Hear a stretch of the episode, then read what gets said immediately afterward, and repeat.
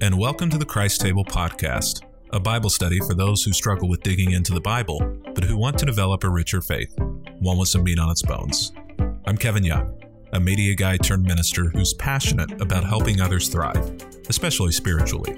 If you're unaware, Christ Table is a movement of people returning the church to her roots in homes, around tables, over food with old friends and fresh conversations. Check us out over at www.christtable.today. In the meantime, today's study continues the topic of unity as we make our journey through the book of Ephesians. We'll be in chapter 5, verses 21 through 33. Let's dig in.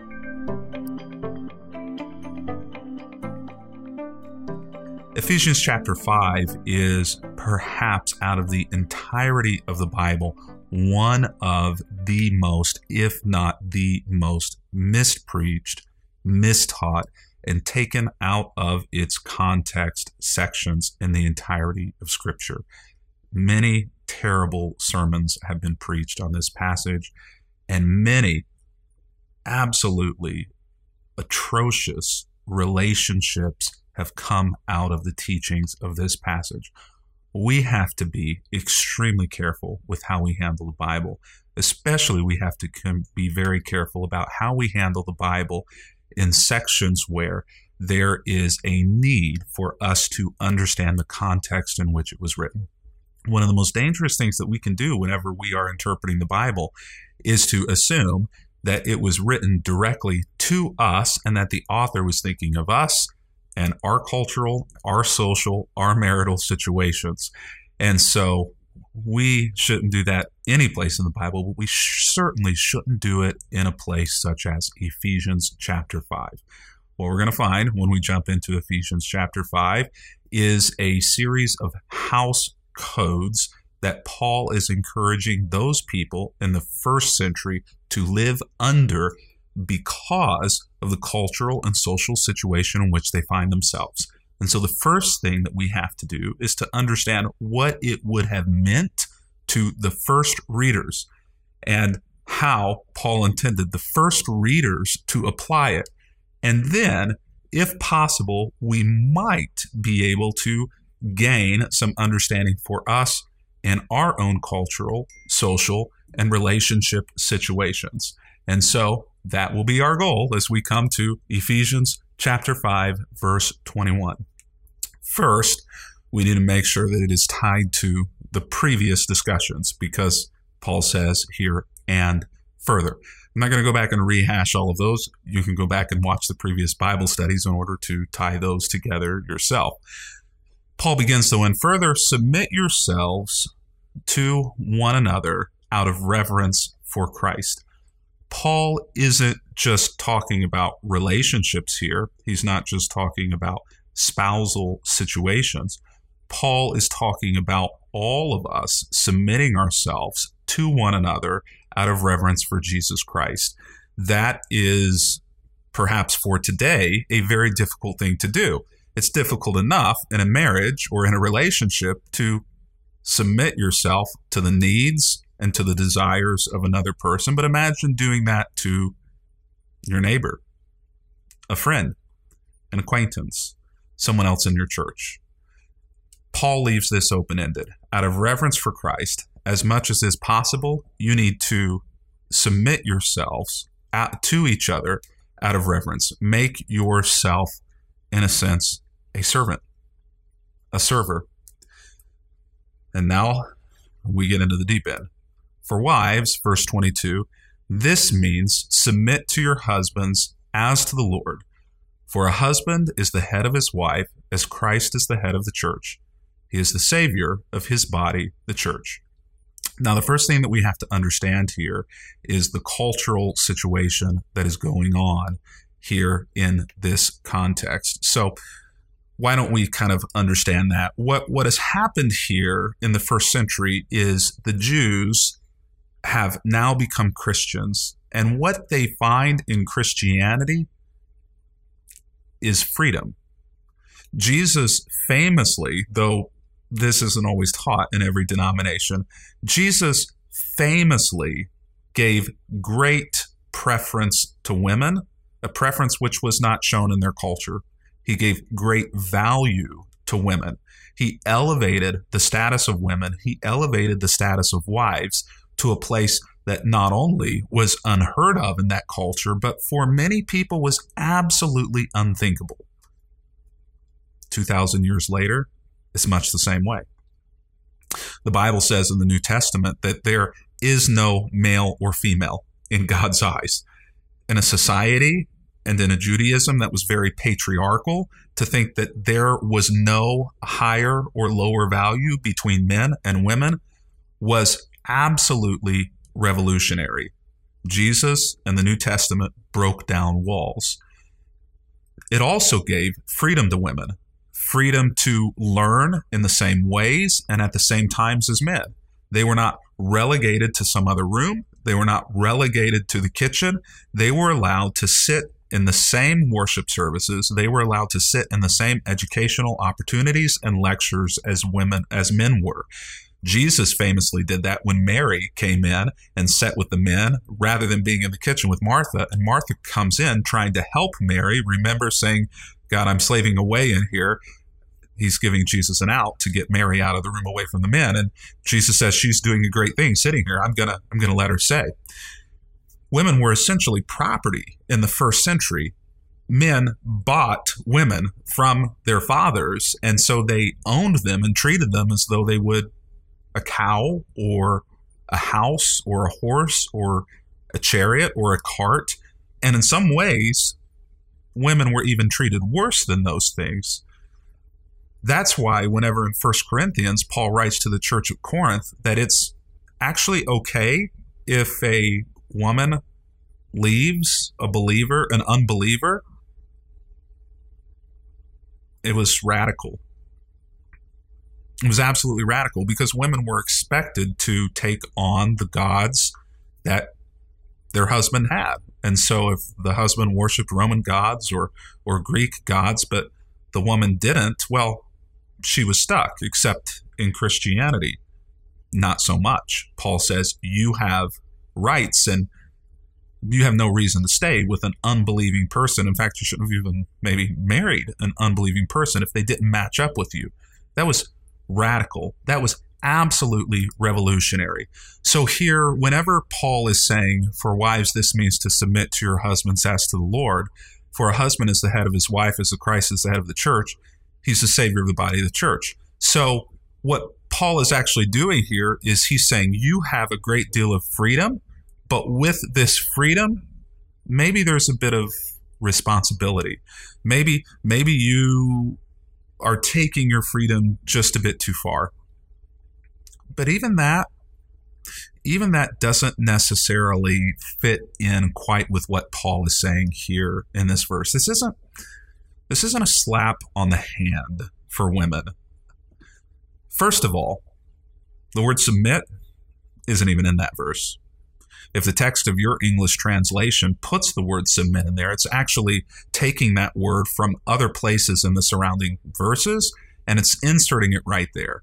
For wives, this means to your husband, as for the Lord. So, why does it put it there? Well, remember back in the previous verse, let me run back there and further, verse 21 submit to one another out of reverence for Christ. Paul has just said everyone needs to kind of submit to and serve everyone. And uh, for wives, yeah, that means to your husband too. I know you have a great deal of freedom. Uh, you've been given freedom that nowhere else in culture no other religion has ever given women. And so, if everybody is going to submit to everybody, yeah, wives, that that means you kind of need to, at moments, serve your husband too. That means in moments you you're going to need to think of him. For a husband is head of his wife as Christ is head of the church. Now, uh, that word head. In English, that word means boss, it means manager, it means overseer. It's not the word that Paul uses here.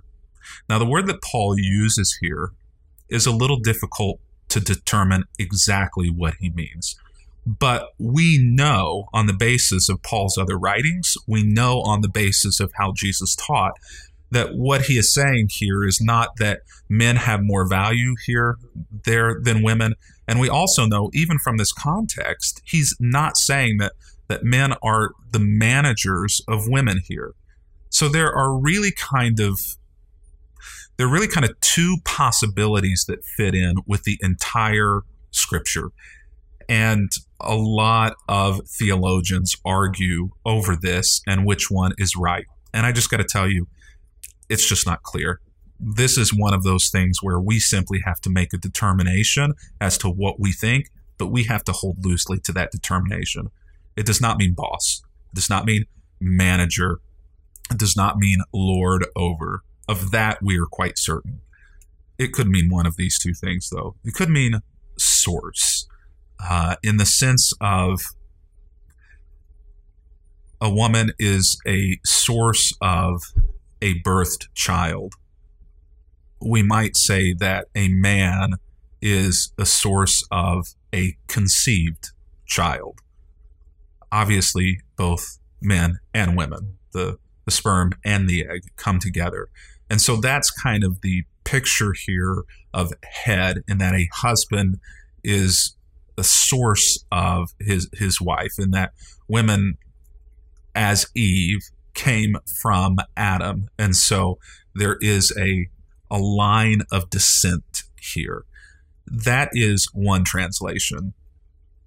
I think it works. Um, I think, though, that a better one is the second one, at least for me. You're welcome to choose either one. For me, the second possible definition for head that fits here is responsible for.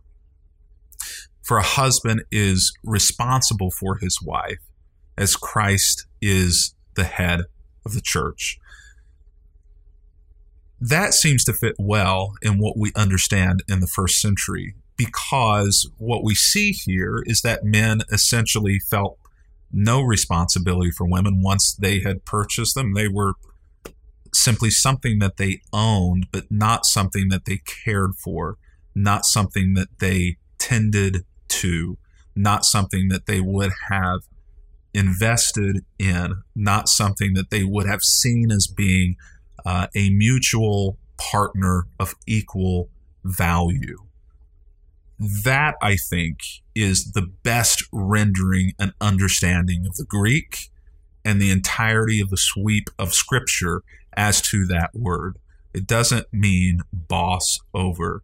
It doesn't mean final decision maker for. It means none of those things. A husband is responsible for his wife, just as Christ is responsible for the church. He is the Savior of his body, the church. Verse 24. As the church submits to Christ, and remember what submission means it means service, it means to serve. As the church serves Christ, so wives should serve husbands in everything. And husbands this means love your wives just as Christ loved the church. Now, a lot has been made over the years by preachers who say, well, women, you have this responsibility to submit, and men, you have this responsibility to love. A lot has been made of that. And if we keep reading, and we will, we're going to see that that actually those words flip anyway, and we see that those are also added to the list of, of the opposite of the ones that they are right here. So, what we're going to see in this verse and in the ones that roll out is that Paul is essentially saying there has to be mutual love, there has to be mutual respect, and there has to be mutual submission. Paul is lining out here a relationship of equals, of equal value, of equal love, of equal respect, and of equal submission to each other, which is something that if we go back to the original context in which we're living in the first century, whenever this is written, was not something that was mutual at all. Love was love was not expected at all. Men didn't have to love their wives; they were property. They were there to serve. Men didn't have to respect their wives, and wives certainly didn't have to respect men because they were just property. What reason would there be for for a woman to respect a man? Because, well, he treated her like a piece of property. So why would she respect him? She didn't need to, and he didn't expect it anyway. And then we've already talked about submission. So, what Paul is doing here is Paul is encouraging men in the first century to treat their wives as equal human beings. And he's also encouraging women in a relationship with a man to understand that they have great value, but also they don't have greater value than men. Leveling the playing field, mutual love, respect, and submission.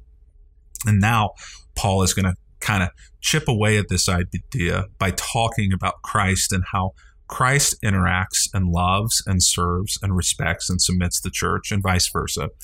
So Christ, he gave up his life for her, the church, to make her holy and clean, washed by the cleansing of God's word. He did this to present her to himself as a glorious church without a spot, without a wrinkle, or any other blemish. Instead, she will be holy and without fault. In the same way, husbands ought to love their wives as they love their own bodies. A lot of men in the first century just simply didn't love their wives. Paul says, Love's an important thing. Christ loves the church. If you're going to be in relationship, there needs to be a foundation of love. For a man who loves his wife actually shows love for himself, Paul says. Verse 29 No one hates his own body, but feeds and cares for it, just as Christ cares for the church, and we are members of his body. As the scripture says, a man leaves his father and mother and is joined to his wife, and the two are united into one. Paul is saying here, men, you need to unite into one. She's not a piece of property. The person whom you married is not a piece of property. There needs to be a mutual, equally valued relationship based on love and respect that will lead to mutual submission. Verse 32, Paul's going to begin to wrap this up and make a transition. This is a great mystery. It means it's tough to understand, and a lot of people haven't gotten it but it's important for Christians in the church to get it and understand it. It's an illustration of the way Christ and the church are one. So I say again each man needs to love his wife as much as he loves himself. And the wife needs to respect her husband. Mutual submission, mutual respect, mutual love, equal partnership that's the meaning here of Ephesians chapter 5. Anything that goes beyond that into headship or submission that means bossing or lordship or ownership of Christ.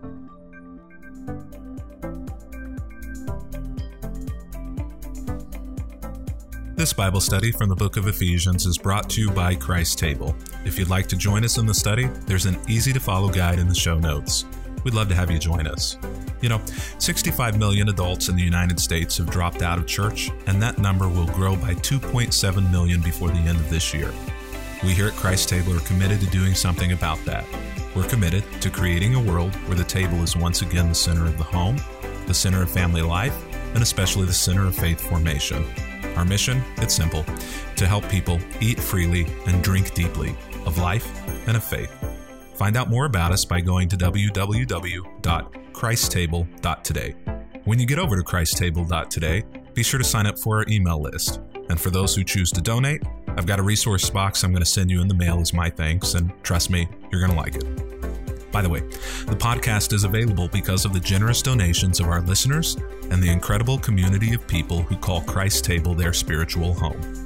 Join us on our next episode as we continue our step by step study through the book of Ephesians. And if you'd like to watch these Bible studies live, there's more information on our website about that as well over at www.christtable.today.